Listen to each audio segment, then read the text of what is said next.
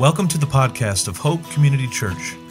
Hope exists to be a church where people can experience the transformative power of the gospel in the context of grace centered community. We strive to be real people looking to the real Jesus for real change that can have redemptive impact among individuals, local communities, our city, and the world. For more information, visit hopecommunity.com. Well, this morning, as we now turn our attention to study God's Word, uh, we're going to be in Mark chapter 4, looking at verses 21 through 34. And uh, if you're just joining us, we've been in a series where we've been studying the Gospel of Mark since the beginning of the fall. And uh, last week we looked at um, the first parable that's in this chapter, chapter 4, the parable of the sower, a really famous parable that uh, Jesus tells us and told us uh, about the mystery of the kingdom of God, how it doesn't come into the world um, through power, through military advance or compulsion, but it comes through uh, hearing and listening to what we hear. And today is kind of a part two of the mystery of the kingdom of God as we look at three more parables Jesus tells us here in Mark chapter 4 about the kingdom of God and the mysterious way it works in our lives and in the world around us. So that's what we're going to look at today as we study these parables. So, um, again, they're in Mark chapter 4, verses 21 through 34. And so let's now hear and listen together to God's word before we dive into it. And Jesus said to them, Is a lamp brought in to be put under a basket or under a, a bed and not on a stand? For nothing, nothing is hidden except to be made manifest, nor is anything secret except to come to light. If anyone has ears to hear, let him hear. And he said to them, Pay attention to what you hear. With the measure you use, it will be measured to you, and still more will be added to you. For to the one who has, more will be given, and from the one who has not, even what he has will be taken away. And he said, The kingdom of God is as if a man should scatter seed on the ground. He sleeps and rises night and day, and the seed sprouts and grows. He knows not how. The earth produces by itself first the blade, then the ear, then the full grain in the ear. But when the grain is ripe, at once he puts in the sickle because the harvest has come. And he said, With what can we compare the kingdom of God? Or what parable shall we use for it?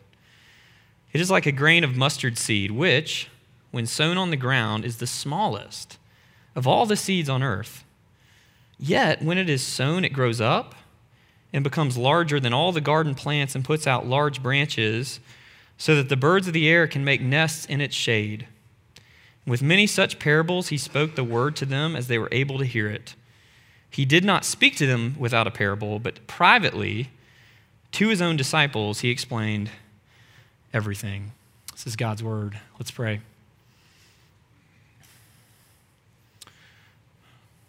Father, we thank you that you are the faithful God that we have sung about this morning, um, the God who brings hope into our lives and into our world. And we thank you that you've spoken this word of hope to us through your word. And that even as we come to passages like this, parables that can sometimes be a little bit difficult to understand what they mean and, and how to apply them to our lives today, that even as we read here, you promise to explain to your people everything. And so we ask that by the power of your Holy Spirit, you would do that now as we look at these three little stories and seek to learn about your kingdom, that you uh, would give us ears to hear, that you'd help us pay attention to what we hear, and that you'd use it ultimately to strengthen us, to strengthen our faith, to increase our hope in the midst of a world that can often feel hopeless. And Lord, we thank you um, for this time now to do that and for your faithfulness. Show it to us again, we ask now. In Jesus' name we pray. Amen. So, this spring, I was introduced to a new author a writer by the name of Pete Scazzero. And he's a former pastor in Queens, New York, where he planted and pastored a church for many years called New Life Fellowship. Uh, but his story is one of starting this church as a younger man and it growing and flourishing on the outside in terms of numbers and things you could see happening with your eyes. However, beneath the surface, it was not flourishing. And even more than that, even deeper than that, he was not flourishing. And it got so bad for him that at one point his wife Geri actually came to him and told him that she was going to, she was quitting the church that he was pastoring until uh, something changed, until she saw some real change in his life and in their marriage. And this led to all sorts of inner work. And it did lead to changes in their life, marriage, and discipleship to Jesus, and eventually did result in a complete transformation um, of their lives, of their marriage, ultimately in their church, which is still going strong today, years later, under the leadership of his successor. And Scazzero has written several books coming out of his experience, something he's called the discovery of emotional healthy, emotionally healthy spirituality. And it, it's amazing stuff. I discovered it in the spring and I read the first book. And then I did what I typically do when I find an author I like. Uh, I, I went on a deep dive and just blew through everything that he's ever written, devouring it all in a matter of months. And so when I got to the end of his final book, the latest one he's put out about how to, how to apply all of this stuff to the church naturally, I was fired up. I was also newly into this role as the lead site pastor here at South End. And so I was just so excited about uh, thinking about getting more of this in me, more, more of this in us as a church, as a congregation. But then I got to the last chapter, the one about implementing it into your life and the church. The chapter spurring you on to move forward and start applying everything you've learned.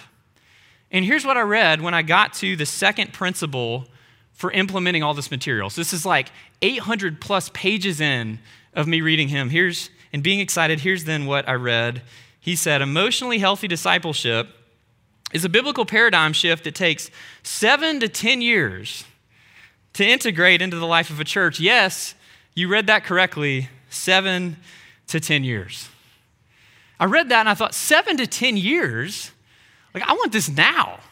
Like, I want to be transformed by this now. I want us to be transformed by this now. Seven to 10 years from now, like, who knows what's going to be going on? Seven to 10 years from now, I want to be moving on to, to something else, something bigger, something better.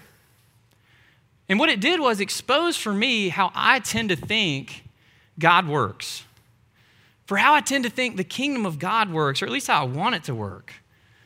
I want it to be obvious, quick, and easy, bigger, faster, stronger, just add water, five simple steps, and growth and transformation and impact happens. It exposed for me and reminded me again how I want and expect a kingdom that works the way my Amazon, DoorDash, and on demand streaming service world works. One that comes into my life and the world around me quickly, obviously, and in big ways. And I start with that this morning because today, as we come to the rest of these parables here in Mark chapter 4, Jesus wants to do the same thing for us. As he tells us three more parables about the kingdom of God and how it works, he wants to expose and remind us of the way we typically think about his kingdom, but even more, he wants to invite us to see the beauty and power of how it truly does work and how it comes to us and to the world around us. Not in obvious, quick, big, and flashy ways, but in ways much more hidden, much more slow and seemingly small and insignificant. And so today, let, us look at the mystery of this kingdom that comes in an upside down, counterintuitive way. And we, as we walk through these three parables together, we're going to learn three truths, three truths Jesus wants us to know about his kingdom and how it works. And so, starting with the first one, here it is. We see in this first story, this first little parable, and it's this that the kingdom of God is hidden, but will shine. that the kingdom of God is often hidden, but it will shine. Verse 21, first parable Jesus said to them, Is a lamp brought in to be put under a basket, or under a bed and not on a stand? For nothing is hidden except to be made manifest, nor is anything secret except to come to light. And so Jesus uses another image, another analogy everyone would have been able to relate to. Of course, this is well before the days of electricity, so the only way that you could light up your house was to use a lamp. And obviously, you wouldn't bring a lamp in, light it, and then put it under a basket or under your bed. You'd put it on a stand so the light would be able to shine and light up the room like you need it to. And with this image, Jesus is making the point that the truths about himself as the king and the truths about his kingdom he's explaining in these parables will work the same way. It may not all be clear right now, it may be hidden for the moment, but eventually, like a lamp, it's going to be put up on a stand and it's going to shine.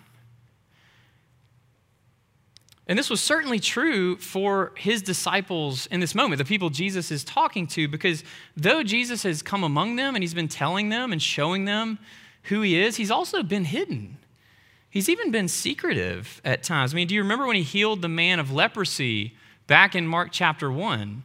And then after he did, he said, Don't tell anybody. Mark 1, verse 43, Jesus sternly charged him after he healed him and sent him away at once and said to him, See that you say nothing to anyone. Jesus has been revealing his identity, but he's been doing it slowly. He's taking his time. And he's going to continue to do this throughout the book, and we'll, we'll keep seeing this as we work through it. He'll shine more and more light for them about who he is and what he came to do, and therefore what his kingdom is like, but it's gradual. It's more like slowly sliding up a dimmer switch than suddenly flipping on all the lights in a dark room. Uh, we have some of these in our the upstairs of our house, but I, I wish we had them downstairs too because um, I'm a person that likes to ease into the light in the morning when I get up. Uh, it's been something Sarah and I have actually had to work through over the years. She likes to get up and immediately turn on all the lights in the house. And uh, I like just having on the little light at the bottom of the microwave uh, for me to get up and unload the dishwasher and make my coffee. Like, I'll, I'll use my flashlight if I have to, but we, we always get in an argument about it. Um, and I just don't understand it. I mean, it's like she wants to be able to see or something. But if we had a dimmer, we could just ease it up, right? It would help. But that's how Jesus revealed himself to his disciples while he was here with them. Little by little, he, he pushed up the dimmer switch, showing them more of who he is as they were able to understand it. And for us, living here today, all these years later, uh, the room is filled with more light. You could say the dimmer switch is much higher.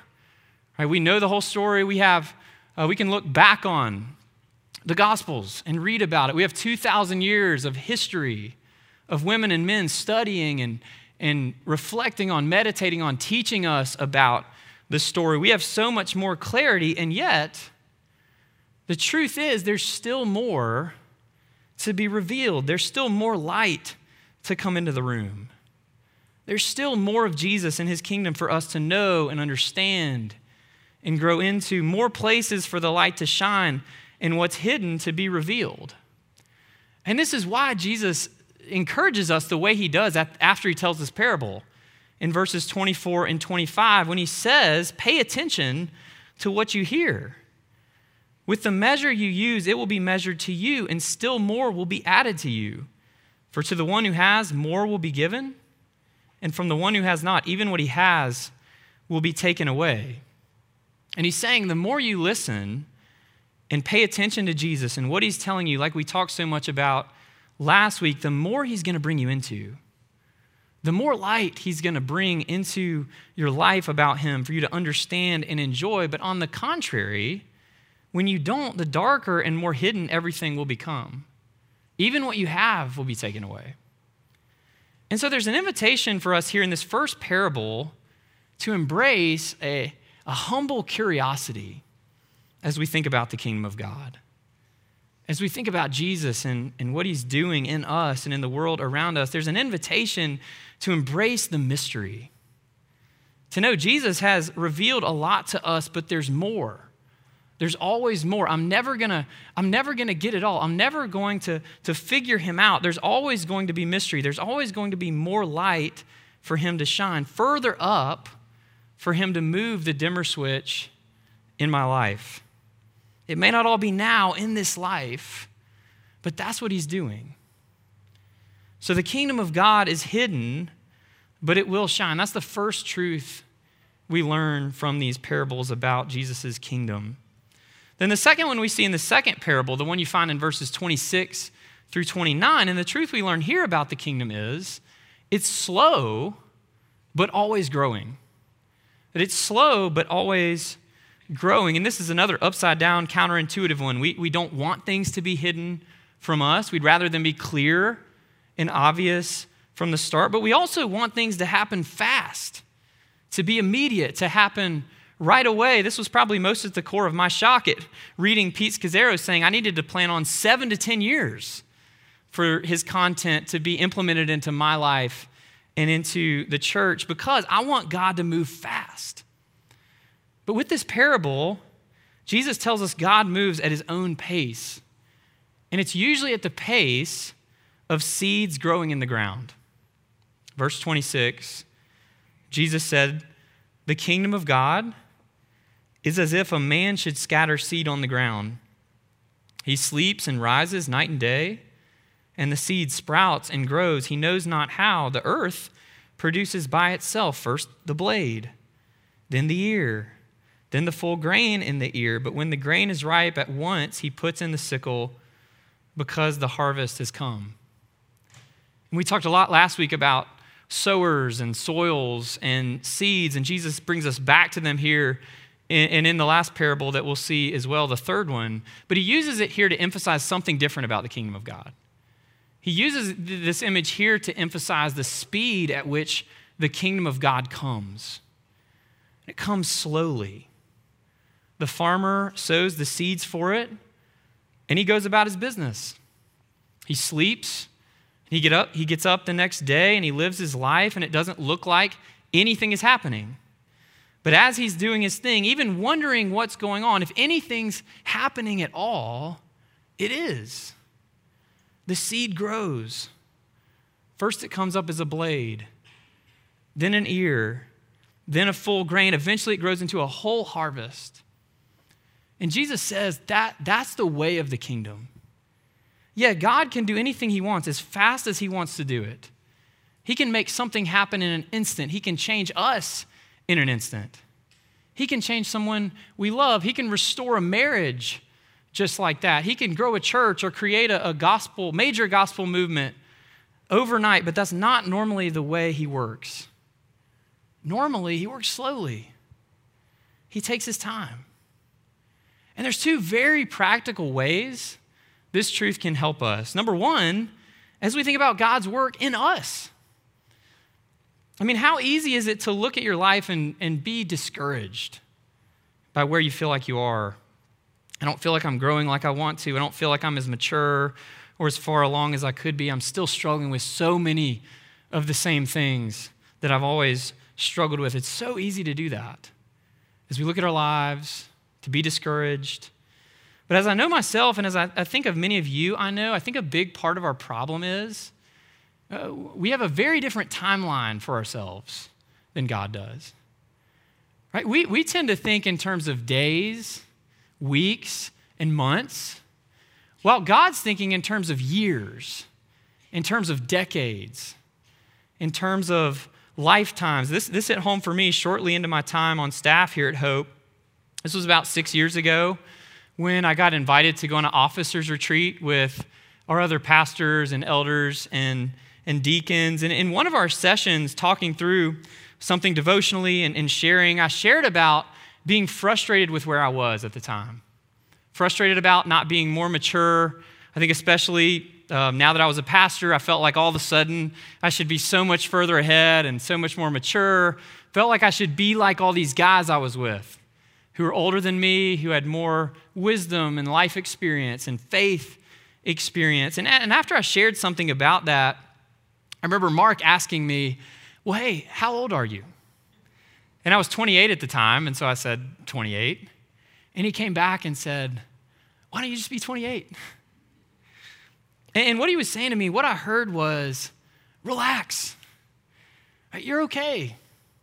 It's good you want to grow, but it takes time. It, it's going to take years for the kind of growth that you want to see happen in your life happen. So take a deep breath, be where you are, and let it come.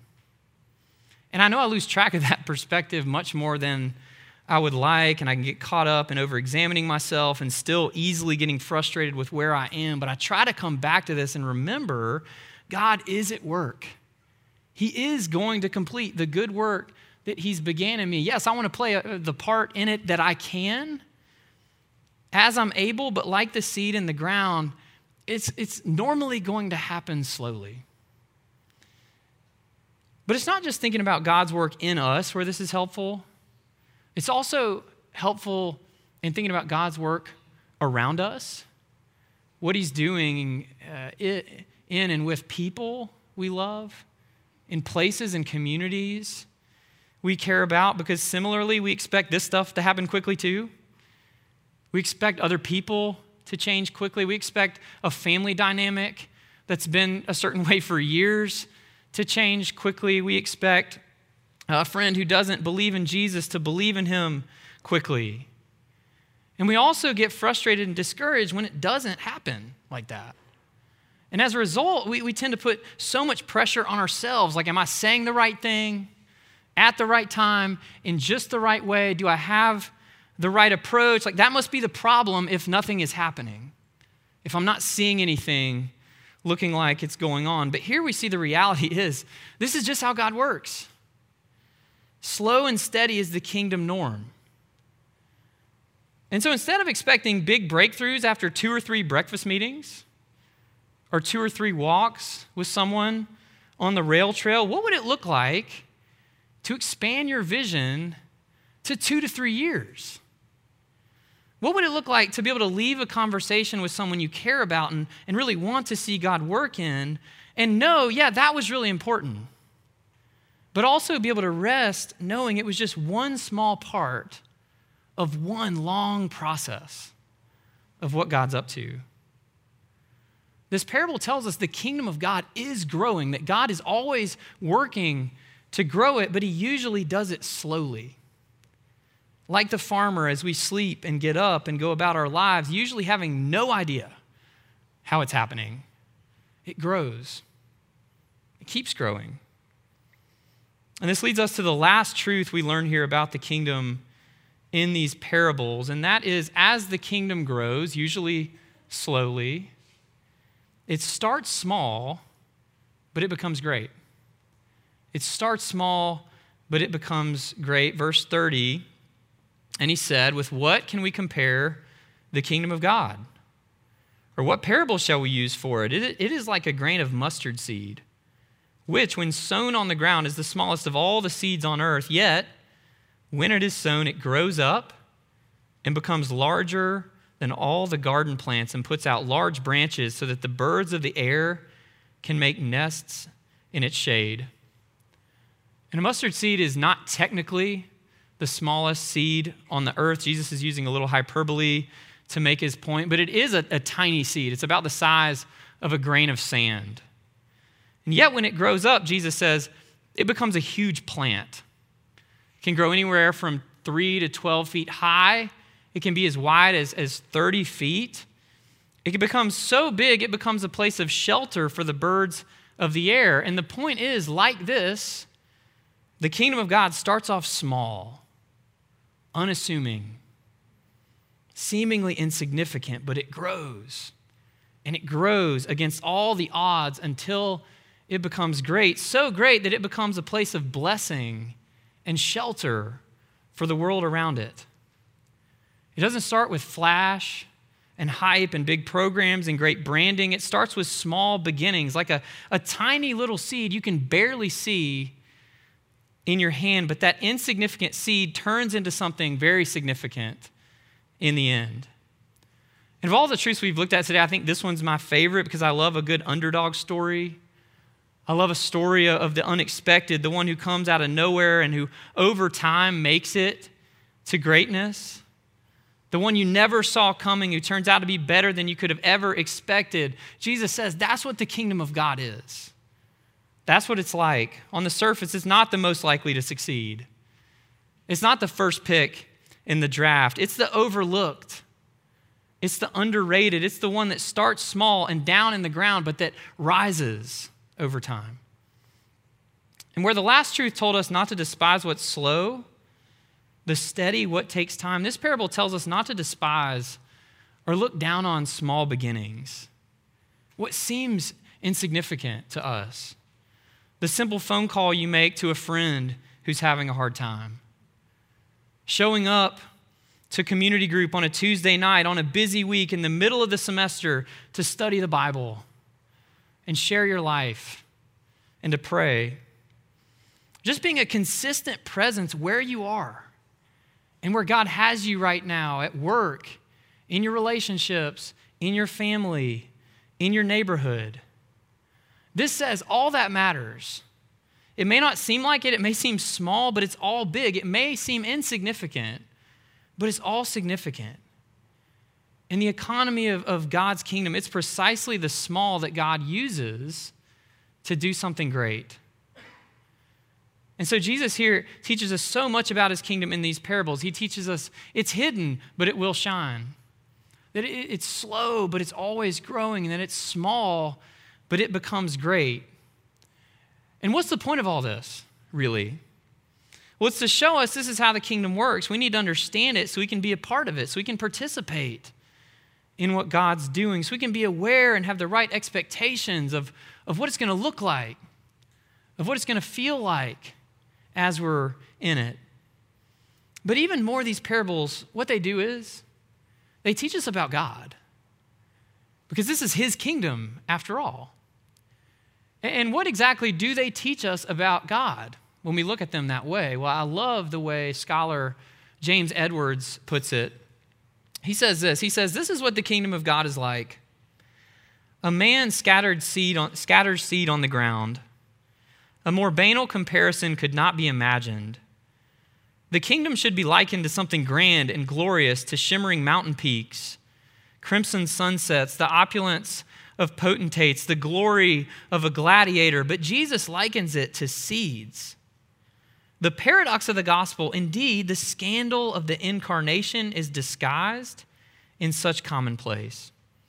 The God whom Jesus introduces will not be kept at celestial celestial arm's length, Jesus does not tell us how high and lofty God is, but how very near and present He is. And how the mundane routines of planting and harvesting are clues to the nature and plan of God. Yes, these parables, they teach us about the kingdom so you and me can know and live in it and enjoy it. But most of all, they teach us about the king who rules and who reigns over this kingdom. The king who, as we pay special attention to during the Advent season that we're just beginning, the king who, king who came to us in a hidden way, a seemingly insignificant way, born to a teenage mom by the Holy Spirit before she was married to Joseph in a manger in Bethlehem. The king who, who grew up out of the spotlight and who for 30 long years lived a normal, slow human life as a son, as a brother, as a friend, working as a carpenter. And the king who died in what seemed like an insignificant moment in history when he died the death of a criminal outside of Jerusalem on a Roman cross. Yet, in the midst of it all, God was doing something great. He was doing something, He was doing everything required through the life, death, and resurrection of Jesus to make it possible for sinners like us, people like you and me who could never make it into the kingdom on our own, on our own merits, making it possible for people like us to be invited and to come into His kingdom by faith in what He's done for us. The tiny seed that went into the ground has blossomed into a kingdom greater and more significant than anyone could have ever dreamed. And that's what we're a part of today. This kingdom, you and me, our little lives, our little church. It's much different than what we so often want and expect. But Jesus, he wants to use us as he keeps bringing his counterintuitive, upside down kingdom to bear in the world. He wants us to grow up into a people in a place that provides shelter and blessing for the world around us. And that's the amazing privilege and the amazing invitation he offers us.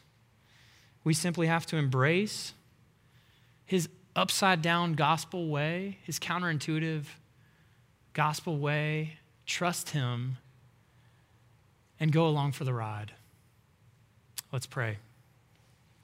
Father, thank you for the way that you um, are not always the God we want or expect, but you're always the God we need, and that your plans are so much better than ours. We thank you um, for the reminder this morning of the way you work and the way your kingdom works. And we pray now that um, by the power of the Spirit, you would um, strengthen our faith in this reality, that you'd uh, help us to see how amazing it is that we get to be a part of this kingdom that you're bringing to bear in our lives and in the world around us. Thank you for Jesus and the way uh, we see the upside down nature of the kingdom and that truth displayed perfectly. Uh, thank you for sending him to come and die and be weak, to be the seed in the ground, um, so that we may grow up into this kind of mustard seed as a people and as a community. Um, we pray in his name. Amen.